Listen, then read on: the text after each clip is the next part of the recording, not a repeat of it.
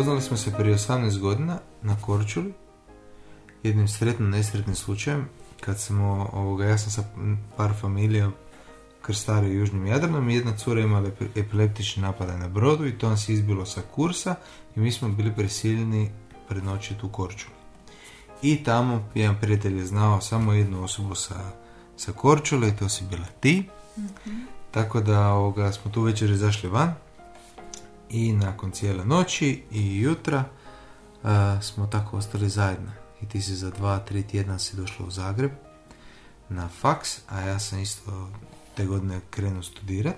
Bili smo oboje brucoši i sljedećih par godina smo probali u tim studentskim nekakvim studentskom nekom džiru, zadnjoj fazi odrastanja, znači od 18. godine smo zajedno.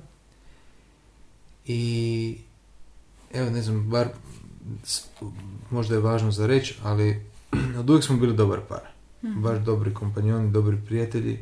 Prijatelji su nas smatrali kao jednim primjernim parom. mm Već smo rano počeli ovoga hodat, tako da mi smo bili među onim parovima koji su, kako bi rekao, od u, u, u, tim godinama nema puno parova koji su već par godina zajedno, već smo imali puno iskustva zajedno. I govorili su nam da smo se pre, e, prerano vezali. Jo, da smo se prerano vezali. Da se trebali i živit prije, imati puno dečki i cura. Da. I da, smo nekako da, ipak ono, odlučili ostati Kao super smo par, ali ovo da ste se bar ono kasnije sreli, to će puknut. I tako, nisu nam dali neke opasne velike šanse za preživljavanje iz iskustva, naravno svaki iz iskustva govorio, ali preživjeli smo. mm I baš mi je drago da jesmo. Znaš kako. Imali smo onda krizu jednu nakon šest godina, već smo, Tereza je završila faks, ja sam završavao faks. Bila je to jako teška godina, ja sam bio dobio jedan potres mozga, nakon tog potresa mozga su mi krenule glavobolje, radio sam i pokušao završiti faks i sve se nekako krenulo raspadat, baš je krenulo nizbrdo za mene iz moje perspektive. Um, I te godine smo imali krizu, ne znam se sjećaš, mislim pričali smo o tome, ali... Da, znam da jesmo, ali ja se sad ne mogu sjetiti oko čega je ona bila, ali znam da je bilo... Znam, Nije ono, dugo trajala, ali baš je bila biti ili ne biti. Ja mislim da je to bilo, bio neki 12. mjesec, e, ne znam koje godine. Bilo je biti ili ne biti bar meni, ono, ono, znam, sjećam se da smo imali ono jako ozbiljan razgovor i da je to se sve klimalo i, i, i više ono uopće nije ni nekako kod, nije, nije više bilo lijepo, ono, ne znam, kod da nas je uh, počeli smo radit uh, i onako izgubili, izgubio se taj neki mladenački, znaš, onaj duh, ne znam, znaš, i studentski duh i ta neka sloboda i sad si odjednom u tom nekom korporativnom svijetu, ti ono na poslu, sve živo obaveze hvata, sve živo hvataš, možeš plaćati stanarinu, režije, ne znam. nove ono. uloge, da. Da, da, da, da. I to je baš ono postalo ovoga, i zajednički život. To je postalo onako dosta teško i zamorno i tu smo se negdje pogubili i te moje glavobolje jake i ovoga, moja nekakva, ja bih rekao, depresija koja me iz toga hvatala. I zapravo, a to je sve onako kulminiralo na to naše ono probuđenje ili to neko mhm. lupanje u, u, dno i ti su uvjeti ovoga bili tu da nas probude da mi to zapravo da dođemo ono da se probudimo da dođemo k svijesti i ovoga ja se sjećam tog te večeri i tog razgovora ne cijeloga ali samo znam taj trenutak kada smo mi odlučili staviti na papir sve što nas smeta u vezi i kada smo se onda odlučili da smo previše truda i vremena uložili u ovu vezu, u naše prijateljstvo, da bi to sada bacili onako niz, ono, niz rijeku i da ovoga je zapravo, mislim, ja mislim da i drugi dođu isto u tu fazu, ali možda im malo fali da pređu preko, znaš, ta jedna odluka nova, ta jedna borba za ljubav, ne znam, ne, ne bi u to ulazio, ali kod nas je bilo to da smo se mi odlučili boriti za tu ljubav među nama, jer smo mislili da imamo dobre temelje za nekakav daljnji život zajedno, a to da smo dobri prijatelji, da se dobro razumijemo, da znamo dobro razgovarati, da se, ono, da se volimo, da si mm. pašemo, da smo dosta slični. Nama su se samo u jednom trenutku te nekakve razlike između nas koje su kulminirale možda u tome zajedničkom mm životu ili silom prilika, okolnosti takvih, su se jednom su stale između nas. Nije ni ljubav prestala između mhm. nas, nije to bila ni nekakva svađa ili da smo se mi udaljili jedan od drugih, mi smo se našli pred problemom, veliki jedan problem stao između nas, ne jedan nego više malih stvari koje nismo znali na koji način ih riješiš, riješiti, a bile su važne da bi mi zajednički nastavili život dalje. I onda smo zapravo u tome razgovoru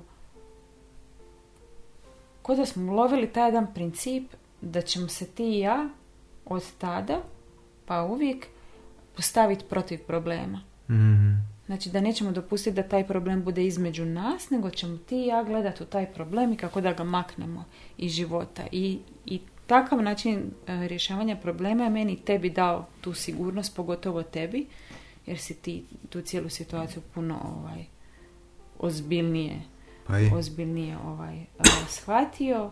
Ti je dala onda tu sigurnost da da je, da je to to. Da će to biti način na koji ćemo mi u buduće rješavati probleme i onda da nema znači, nema toga straha da će se tako neki mm. problem onda ono, Da, jednostavno ta jedna, ono, ta jedna svjesnost koja nas i dan danas prati, ali sa puno većom ono, snagom i sada koja, koja danas ide uz nas, ali ta jedna odluka da što god da dođe i sad ispred nas, uvijek smo ti i ja ćemo se postaviti protiv toga.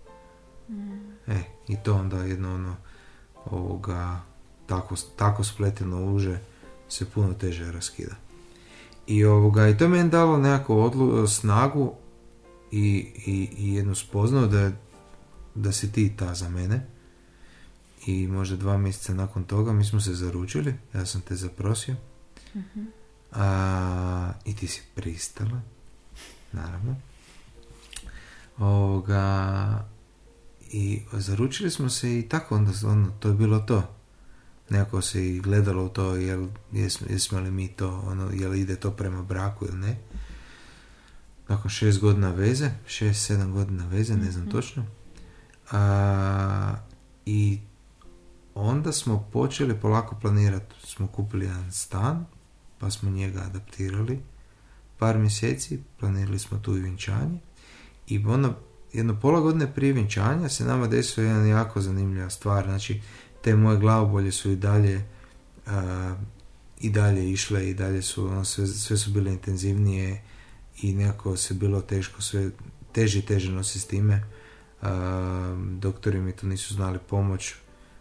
davali su mi neke terapije koje ja nisam htio prihvatiti i ja se sjećam tog trenutka, tog nekakvog, kad sam pao na koljena i kad sam rekao Bože, ono, ja te molim, ono, iščupaj me odavde, ono, daj mi nešto, izvedi me van, ili ja imam osjećaj da bi ja sad trebao živjeti najbolje godine svog života, da ono, naš, bi trebao ono, pomicat planine, prolazit kroz zid, ono, da mi ništa nije nemoguće, a ja sam ono, toliko izgubljen, toliko, toliko su mi snage srušene, toliko osjećam da, da jednostavno da život izlazi van iz mene. Ja nisam mogao, teško mi je više bilo ići na, na posao jer se teško koncentrirao. Nisam mogao završiti ni, nije ove ispite što sam imao do kraja ili ne znam, su bili ispiti ili diplomski. jednostavno je sve se nekako ono tu počelo gasiti. a s druge strane ti si, doživio, ti si počela doživljavati neko duhovno buđenje, tako? Da. Ja sam pak, ono, gledajući sa strane, moj cijeli život je štimao, znači mi smo se zaručili, a, bili smo, mi smo već tad kupili stan. Nismo, ne, ne. Nismo. Nismo, znači živjeli smo zajedno, zaručili smo se, meni je bila velika želja upisati specijalistički studij, to sam isto uspjela i zaposlila sam se na stalno, za stalno baš na mjestu gdje sam još dok sam bila na faksu htjela raditi u školi i znači sa strane gledano iz neke perspektive sve, sve je štimalo. Ali sve jedno, ja znam, znam taj osjećaj kad bi se ujutro budila, to je bio jedan, jedan osjećaj konstantnog nemira, jedne opće zabrinutosti neživljenje u trenutku, stalno razmišljajući što će biti i, i brige oko svega. Eto, mm. tako bi ja to opisala. I negdje tu spontano ja sam krenula na seminare e, duhovne obnove, onako nadajući se da je da Bog može riješiti, ispuniti tu moju. A ja ne bih rekla ni da je to bila praznina, to je baš bio ono, jedan, jedan nemir, jedan ono, manjak fokusa, znači ne, neprestano traženje razloga oko kojih ću, oko kojih ću brinuti. Mm. krenula sam tako na taj seminar u duhovne obnove.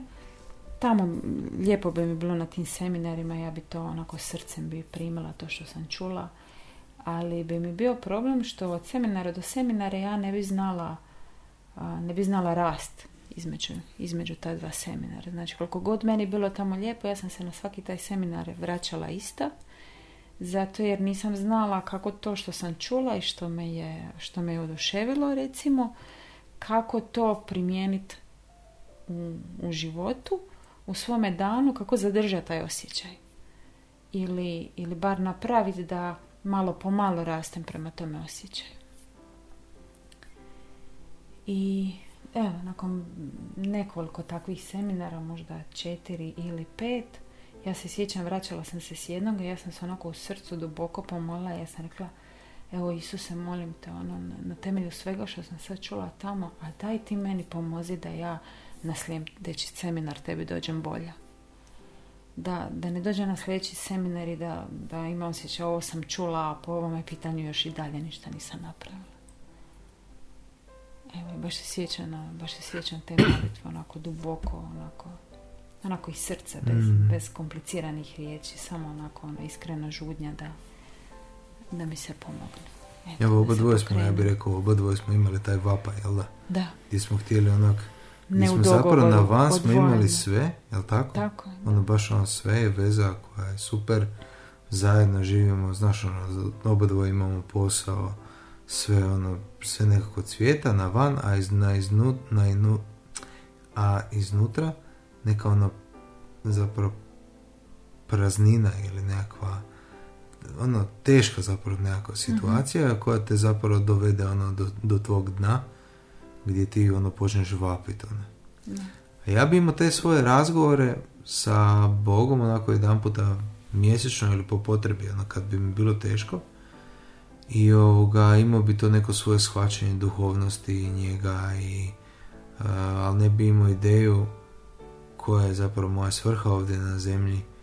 Imao sam puno tih pitanja koja su me mučila, koja nisam znao nikakav smisleni odgovor naći i koje sam ja stalno negdje tu tražio okolo i ono tražio te odgovore, bilo mi nekako sam tražio tu istinu u srcu i, i onda jednog dana Tereza se Tereza bila upoznala apostola Lorenza i sva je došla oduševljena. Ti si točno vidio da je na njoj se nešto promijenilo, ono, nekakva, nekakva nova promjena u njoj i, ovoga, I ona se tih dana bila se društvo nalazilo i s njim ona se nalazila i dolazila svaki dan doma sa nekakvim novim knjižicama, nekakvim novim materijalima.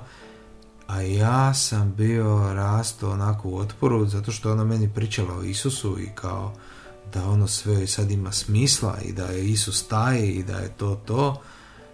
I ja sam rekao, meni ti to, ne da me to ne zanima, ne da on, ne, nego ono, ja on ne želim uopće to ni čut za to, ni za Isusa, ni za tog čovjeka, ni za, ni za išta, ne želim nikakve materijale čuvat, čitat, ništa.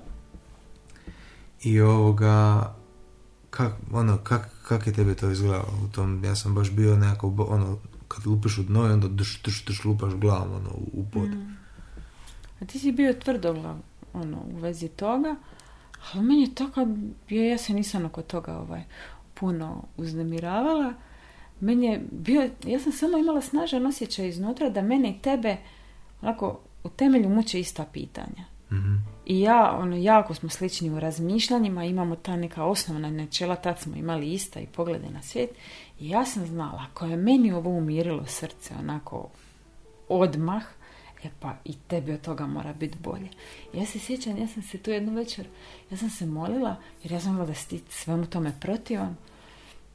ja sam se molila na Isuse, evo ja, ja te lijepo molim. Ajde, mislim, ja, ja, vidi, ja ne očekujem da Frano jedan dan da on sad čita Bibliju i da se on moli. Ali ja te molim, evo, ja te stvarno molim. A ti napravi, evo, da bar mene pusti u miru da ja to mogu raditi. ja ti njega volim, ja ću ti njega voliti. Ali evo, molim te, nemoj da me gnjavi s time. Samo, samo neka mene pusti, jer ja sam ti u srcu baš onako prepoznala skroz. evo, to je tad bilo najbolje što sam ja znala. A ja kad bi, oni bi se našli poslije posla ovoga, kod nas u stanu, i ja kad sam dolazio doma, kad bi ja skužio da su oni gore i da su se oni našli, ja bi ono ostao po par sati dolje na klupi ispred zgrade i nema šanse ne bih htio ići doma. Sam te morala nagovarati da dođeš gore. I bome si me nagovorila i jedan dan njoj za ljubav, ono kao to je sad zadnja šansa, da, da zadnja prilika, jer on, on si išao na put ovoga, zadnja prilika da se nađeš i da popričaš s njime i našao sam se ja s njime i taj dan je, je meni ovoga promijenio ono, apsolutno život, ono, zaokrenuo, na peti sam se okrenuo u drugom pravcu i nakon pet sati razgovora u kojem ja nisam bio nimalo labav prema njemu i onak baš sam ga izrešetao sa svim živim pitanjima. Sve što me ikad zanimalo, mučilo u životu, sve sam ga pitao i Baš na onako kritički si ga. Da, da, da, nije ono kao naš... Ko da, mu, ko da tražiš iglu u jajetu, ko da ćeš mu sad baš naći grešku i baš ti se trudio da nekako postaviš ta pitanja na način da, da pobiješ jednostavno Isusa u svemu tome. Jel da, da li ima nekakav drugi put, da je Bog možda ipak nešto drugo. Da, da, da, ali kako kaže, kako kaže pismo kojeg danas znamo, da je nama dano moćno oružje. Riječ Božja, moćno oružje da vojujemo protiv svakog ljudskog mudrovanja i svih ljudskih ono, utvrda u umu. Tako je on sa, sa riječu Božjom baš porušio ono sve te utvrde onako unutra u meni i raskrčio jedan ogroman put i taj dan, ja sjećam te večeri kak, ja sam lego, ja se nisam godinama tako dobro osjećao ja sam lego sklopio ruke i ja sam rekao i počeo sam moliti oče naš i ja, ja sam to, to je to moje cijelo srce ono našlo ispunjenje. Ja sam govorio oče gledao sam u Isusa i ja sam shvatio sve ono sve, sve tko sam ja od kud sam došao i koja je moja svrha ovdje na zemlji.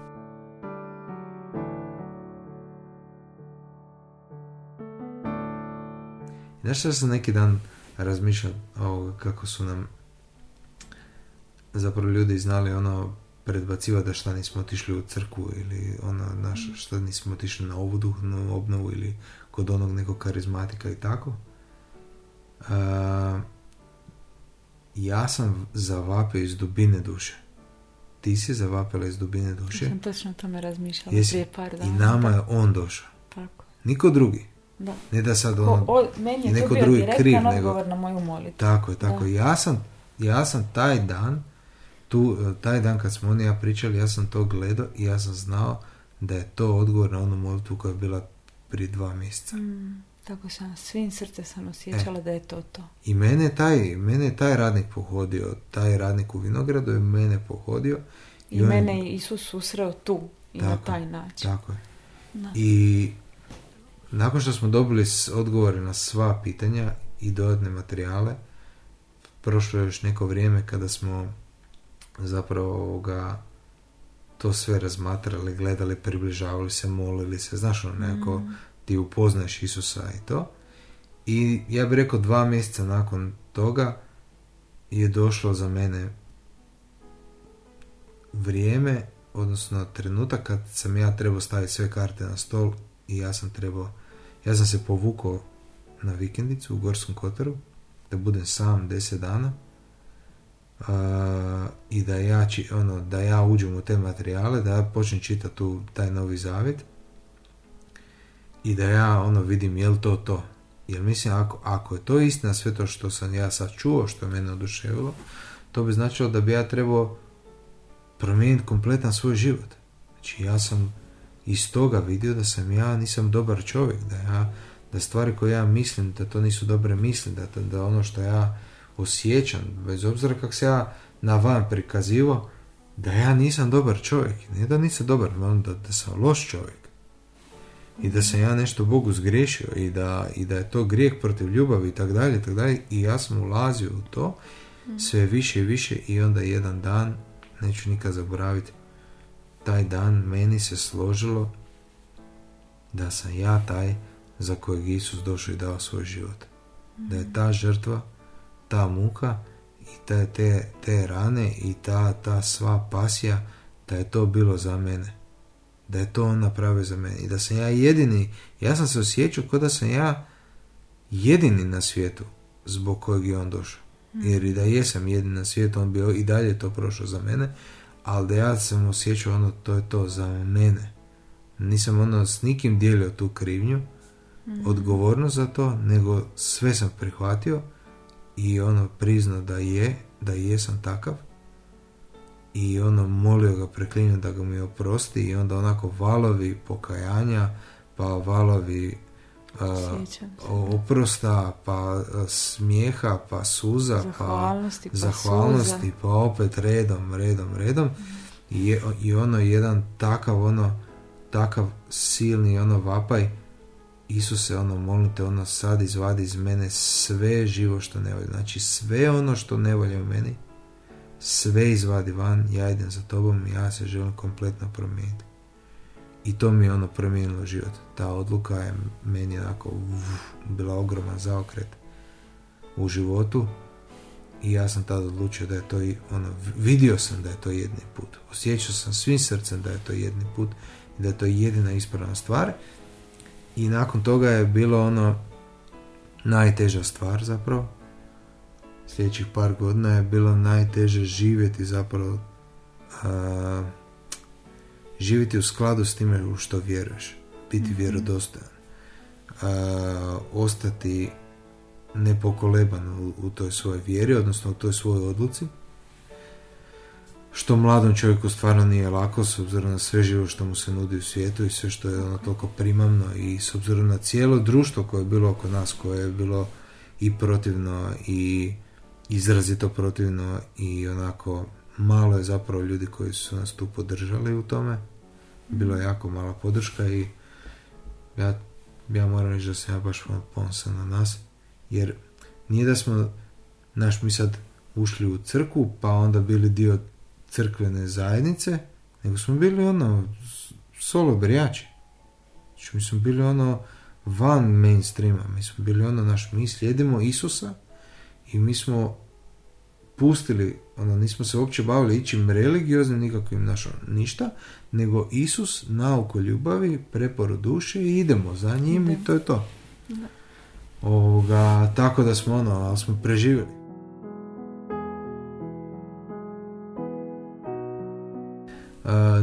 par mjeseci nakon tog obraćenja je došlo i tvoje obraćenje. Jel bi tu možda nešto rekla sad o tome? Pa ovo, kad si ti sada rekao da, da, da ti znaš da, da si ti bio jedini na svijetu da bi Isus to zbog tebe napravio. mm Evo tu se meni dogodilo moje obraćenje. Ja se nekako uvijek razmišljala, shvaćala to na način kao Isus je to napravio zbog nekih ljudi i onda sam i ja nekako upala u tu kombinaciju. mm E, I kad se meni negdje u srcu posložilo da baš to što si ti rekao, da sam ja jedina, da bi on to sve prošao i zbog mene jedine mm i svu tu patnju i svu tu bol, da izbavi mene, mene jedinu, meni sam u srcu ovaj, samo se ta ljubav prelila i ja sam ovaj, ja sam doživjela onda to svoje obraćenje. Da. Po pravu. Možda i onda par mjeseci nakon toga mi smo imali ovoga vinčanje, pripremilo se vinčanje 5.6.2010. a, a dva, tri tjedna prije toga smo imali duhovno vinčanje koje smo u jako, jako malom krugu napravili sa Lorencom, sa tvojom mamom koja je tada bila iz sestrom koje su tada bile tu i, jednom, i prijateljicom jednom. Ovo, koje su tada bile ono zapravo te, to je bio taj mali krug ljudi koji je vjerovao isto što i mi gledao na stvari isto što i mi i mi smo stali tu pred Isusa. Ja se sjećam ovoga tog, tog dana, meni, odnosno tog trenutka kad sam donio tu odluku za tebe i za nas i ja sam vidio da to, ne, da to jednostavno nema kraja. Da to je veza koja se proteže nakon ovog života. Znači pređe preko ovog života cijelog, nakon smrti samo prelaska u duhovni život i onda jednostavno ide u vječnost.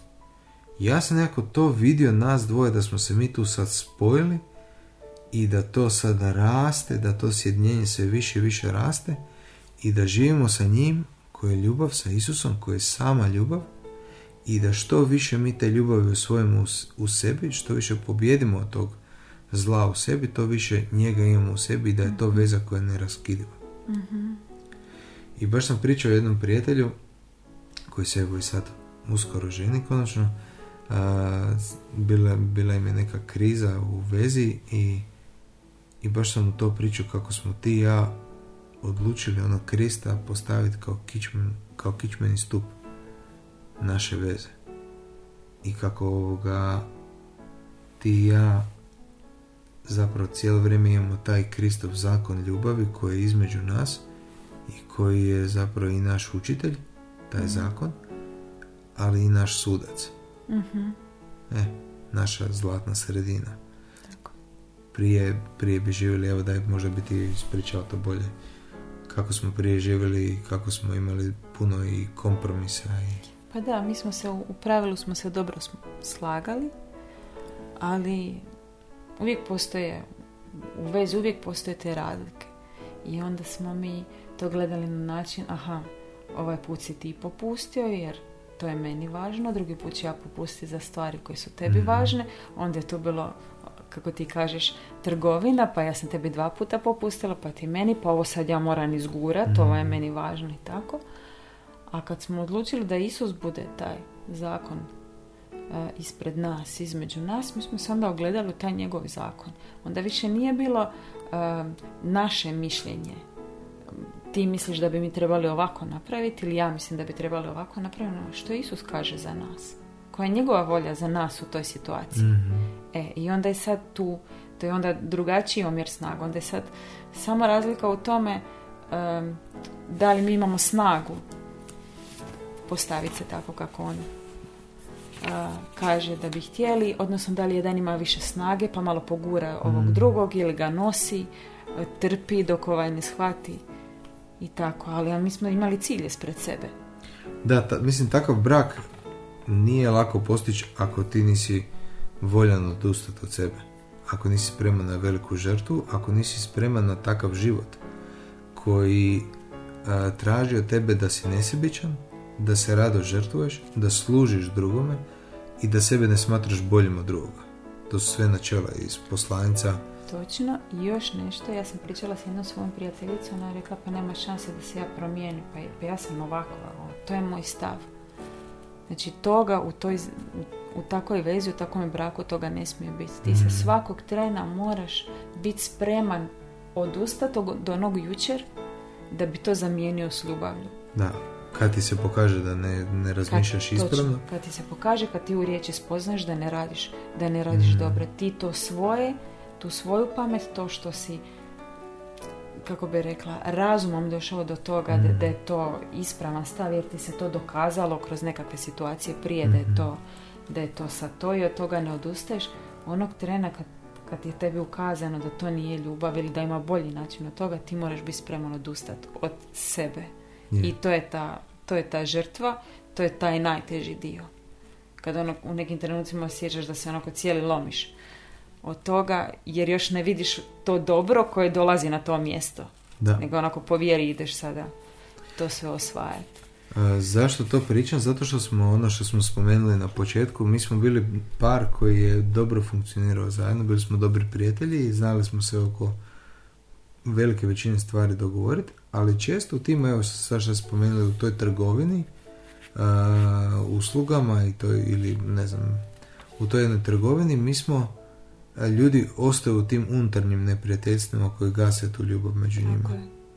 I na kraju ostanu te ne, ti neki paktovi mm. kompromisa naš, izrečenih nešto stvari. izrečenih stvari i ono neke stvari koje trpiš a i to onda samo gasi tu ljubav ono, ta, mm. ta ljubav mora rast mora, mora plamsat ko, ko, ko vatra ili se širi ili se ili se gasi ili u to gasi da, mm. da i ovoga, ja bih rekao da da za takav jedan brak ako hoćeš složiti takav jedan božanski brak ili nešto što može postati božansko pa ima Boga za, za svoju za tu sponu koja veže dvije duše potrebno je baš odreći se samog sebe i to, ti to ne možeš svojom vlastnom snagom. Ti moraš ono predati svoj život Isusu da bi primio tu ogromnu snagu tu veliku, tu duhovnu božansku snagu da bi se ti mijenjao.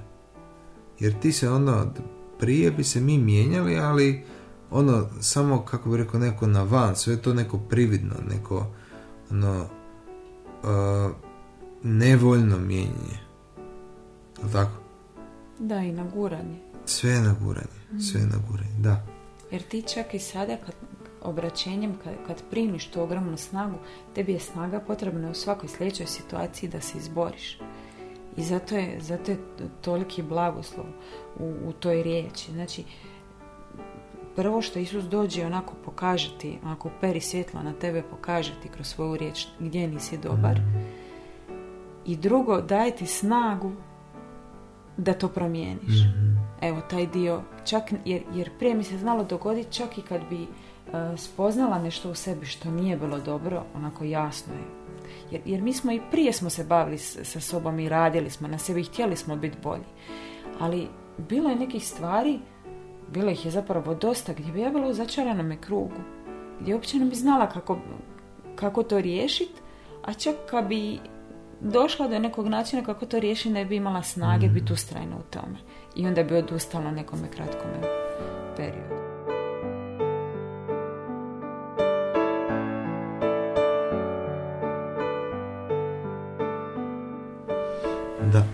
Da, evo slušaj, ovo ono što smo čitali prije, prije što smo počeli snimiti, snimat, znači to je iz našeg, možemo to nazvati udžbenika Može. za bračno zajedništvo. To je šesto nadopunjeno i prerađeno izdanje, bračno zajedništvo. To je tematska knjižica broj 57 koju je prevoj sastavio Lorenz Novosel sa objavama čiste istine koju možete skinuti na stranici s kojoj slušate podcast znači www.mamino-blago.com pravit ćemo download link za, za knjižicu. Da iznutra ćemo čitati i vaditi neke, neke dijelove. A slušajte ovo. Jedino kada oboje stupe pred Boga sa zamolbom da blagoslovi njihovu vezu. Kada oboje priznaju Boga kao njihova gospodara znači ne kao neko ko samo postoje ko je tamo Bog ono, ne, mm. nego kao njihovog gospodara kojem će, kojem će oni stremiti u ljubavi, što znači da su da je on njihovo odredište, da je on, da je on a, predmet njihove žudnje i naravno on u drugoj osobi, mogu oni biti uvjereni u njegov blagoslov. Jer Bog je prisutan gdje se za njime žudi. On je učinkovito svjedok braka koji je utemeljen na ljubavi jednog sprem drugog. I evo gledajući svoj brak, ja mislim da evo 10 godina smo u braku, 18 godina u vezi, ja mislim da možemo bez, stvarno bez pretjerivanja reći da imamo jedan jako, jako lijepi brak, da bi ja bi rekao da je to jedan od sto i manje. Da imaju, da imaju takav brak, da se nakon deset godina toliko vole, da napreduju, znači ne da je ono kao konstanta neka pa znaš uđeš u rutinu, nego da napreduju, da ta ljubav raste, da se mi sad volimo više nego što smo se volili prošle godine, da, da smo povezani dublje nego prošle godine, da, da smo spremni još više dati jedan za druga nego prošle godine troje djece. Um, i ono, nekako spremni, ono, protiv svega što nam dolazi u životu, s njim, sa Božim blagoslovom, Krist je ono, svaki dan ovdje živi s nama, ja to, to, nije, ne, to nije netko kog se ja sjetim onako jedan puta tjedno koji je tamo negdje daleko, nego on je tu s nama svaki dan, svaki dan na osnovno, svaki dan u moliti, svaki dan u, razgovorima. u razgovorima, u pomoći, u rješavanju bilo kakvih situacija s nama, s djecom, kućom, sa bilo čim. Školom. Školom. I tako, evo, mi smo tu na jednom putu. Vraćamo se natrag u duhovno kraljevstvo našem, našu kuću. Kako kaže pismo u domovinu, mi smo ovdje u prolazu, došljaci u prolazu i vraćamo se u kraljevstvo, u našu kuću, tamo, u duhovnom kraljevstvu. Malo sam sad zapetljao s ovim, ali hoću reći da, hoću reći da smo ovdje sa svrhom koju smo upoznali na svjetlu čiste istine, upoznali smo svrhu života, a to je da preobrazimo svoju dušu potpuno u ljubav, sa veliko L, da, da iz sebe iskorijenimo svo zlo, svaku nečistoću, da postanemo evo, što više Isusu nalik i zato smo primili ogromnu snagu i to je naše poslanje i, naše, i naša svrha ovdje na zemlji i predivno je to, možda hoćemo ovo ostaviti za kraj, predivno je to što u tome pomažemo jedan drugome. Da. Je tako? Da. I taj put zapravo nije, nije težak kada se dijeli u dvoje. Puno se brže napreduje, mm. puno je veća snaga koja se, jer međusobno si dajemo snagu, ali međusobno si ukazujemo na greške i mm. na naše ono, stvari koje treba promijeniti. Koje sam ne bi, ne bi primijetio. Jako bi ti bilo teško, da, da. Druga osoba ti je kao nekako ogledalo samog tebe ili zna s pravim pitanjima doći do toga da, da izvuče to van. Da. I ta jedna, ta jedna lijepa podrška koja ti daje snagu i nekakav mir na koju ti možeš računati da smo jedan drugome mirna luka mm. i sigurnost i pomoć i evo, prekrasno. Ja bi, ja bi možda tu još naglasila sloboda. Ta jedna sloboda koja, koju dajemo jedan drugome da budemo ne znam kako bi to rekla, da, da ja mogu biti ja i da ti možeš biti ti i da ti mm. vjeruješ u mene i da ja vjerujem u tebe i onako da se guram, da se guramo mm. naprijed. Da je meni važno da ti uspiješ, da je tebi važno da ja uspijem. Ja osjećam da si ti sretna kad sam ja sretan, sretan mm. si što sam ja sretan i obrnuto. I znam da ti rado mene usrećuješ. Mm. Rado činiš stvari koje meni čine sretnim i obrnuto. I tako pazimo jedan na drugoga i štitimo tu našu bračnu ljubav. I da nam puno bolje nego prije. Mm Puno bolje nego prije. Da, da neko ne bi mislio da smo nekakvi ono izabrani, odabrani, ne znam kakvi posebni. Ono stvarno smo počeli sa, stvarno nismo. A, ali jesmo ono učinili da je ovo posebno. Jesmo ono, jesmo uz puno truda, stvarno smo doveli da ovo baš onako nešto lijepo i posebno i sveto i ja bih rekao evo gledajući naš život svoj život da ovaj naš brak da je to nešto najvrijednije što ja imam u svom životu ja bi se složila bi? Mm-hmm. Mm. I eto, uspjeli smo. Aha, do kraja. A? Pa je, jesi još nešto htjela reći? Nisam. Bojim se sad da se neko ne krene smijet. Možda bolje završi. Misliš? Evo, nadamo se da su vam ove riječi bile na blagoslov. E, dobro ste izdržali s nama. Koliko ovo traje. E, nadam se da nije predugo. Možda ćemo to izrezati u dva dijela, ali zapravo ima neku cijelinu. To ćeš ti sutra preslušati, pa ćeš ti to. Misliš? Mhm. Dobro, evo, hvala što ste bili s nama. I Tereza, ja se molimo za vas da na vas siđe veliki blagoslov i duboki mir i spoznaje ljubavi i da vam se srce zaokrene prema Isusu od koje, koji je jedina vrata i jedini put i koji samo čeka da isto i vas usreći isto tako koji nas i da vam da sve što je dao i nam. i želimo da taj put imate s nekim podijeliti ili da, ili da vam profunkcionira to što, to što već imate na ovaj način ili da vam na put dođe neko ko, kome, s kim ćete sve ovo podijeliti šta mi dijelimo. Eto sad s vama. Hvala ti Isuse. Hvala ti Isuse. Bog.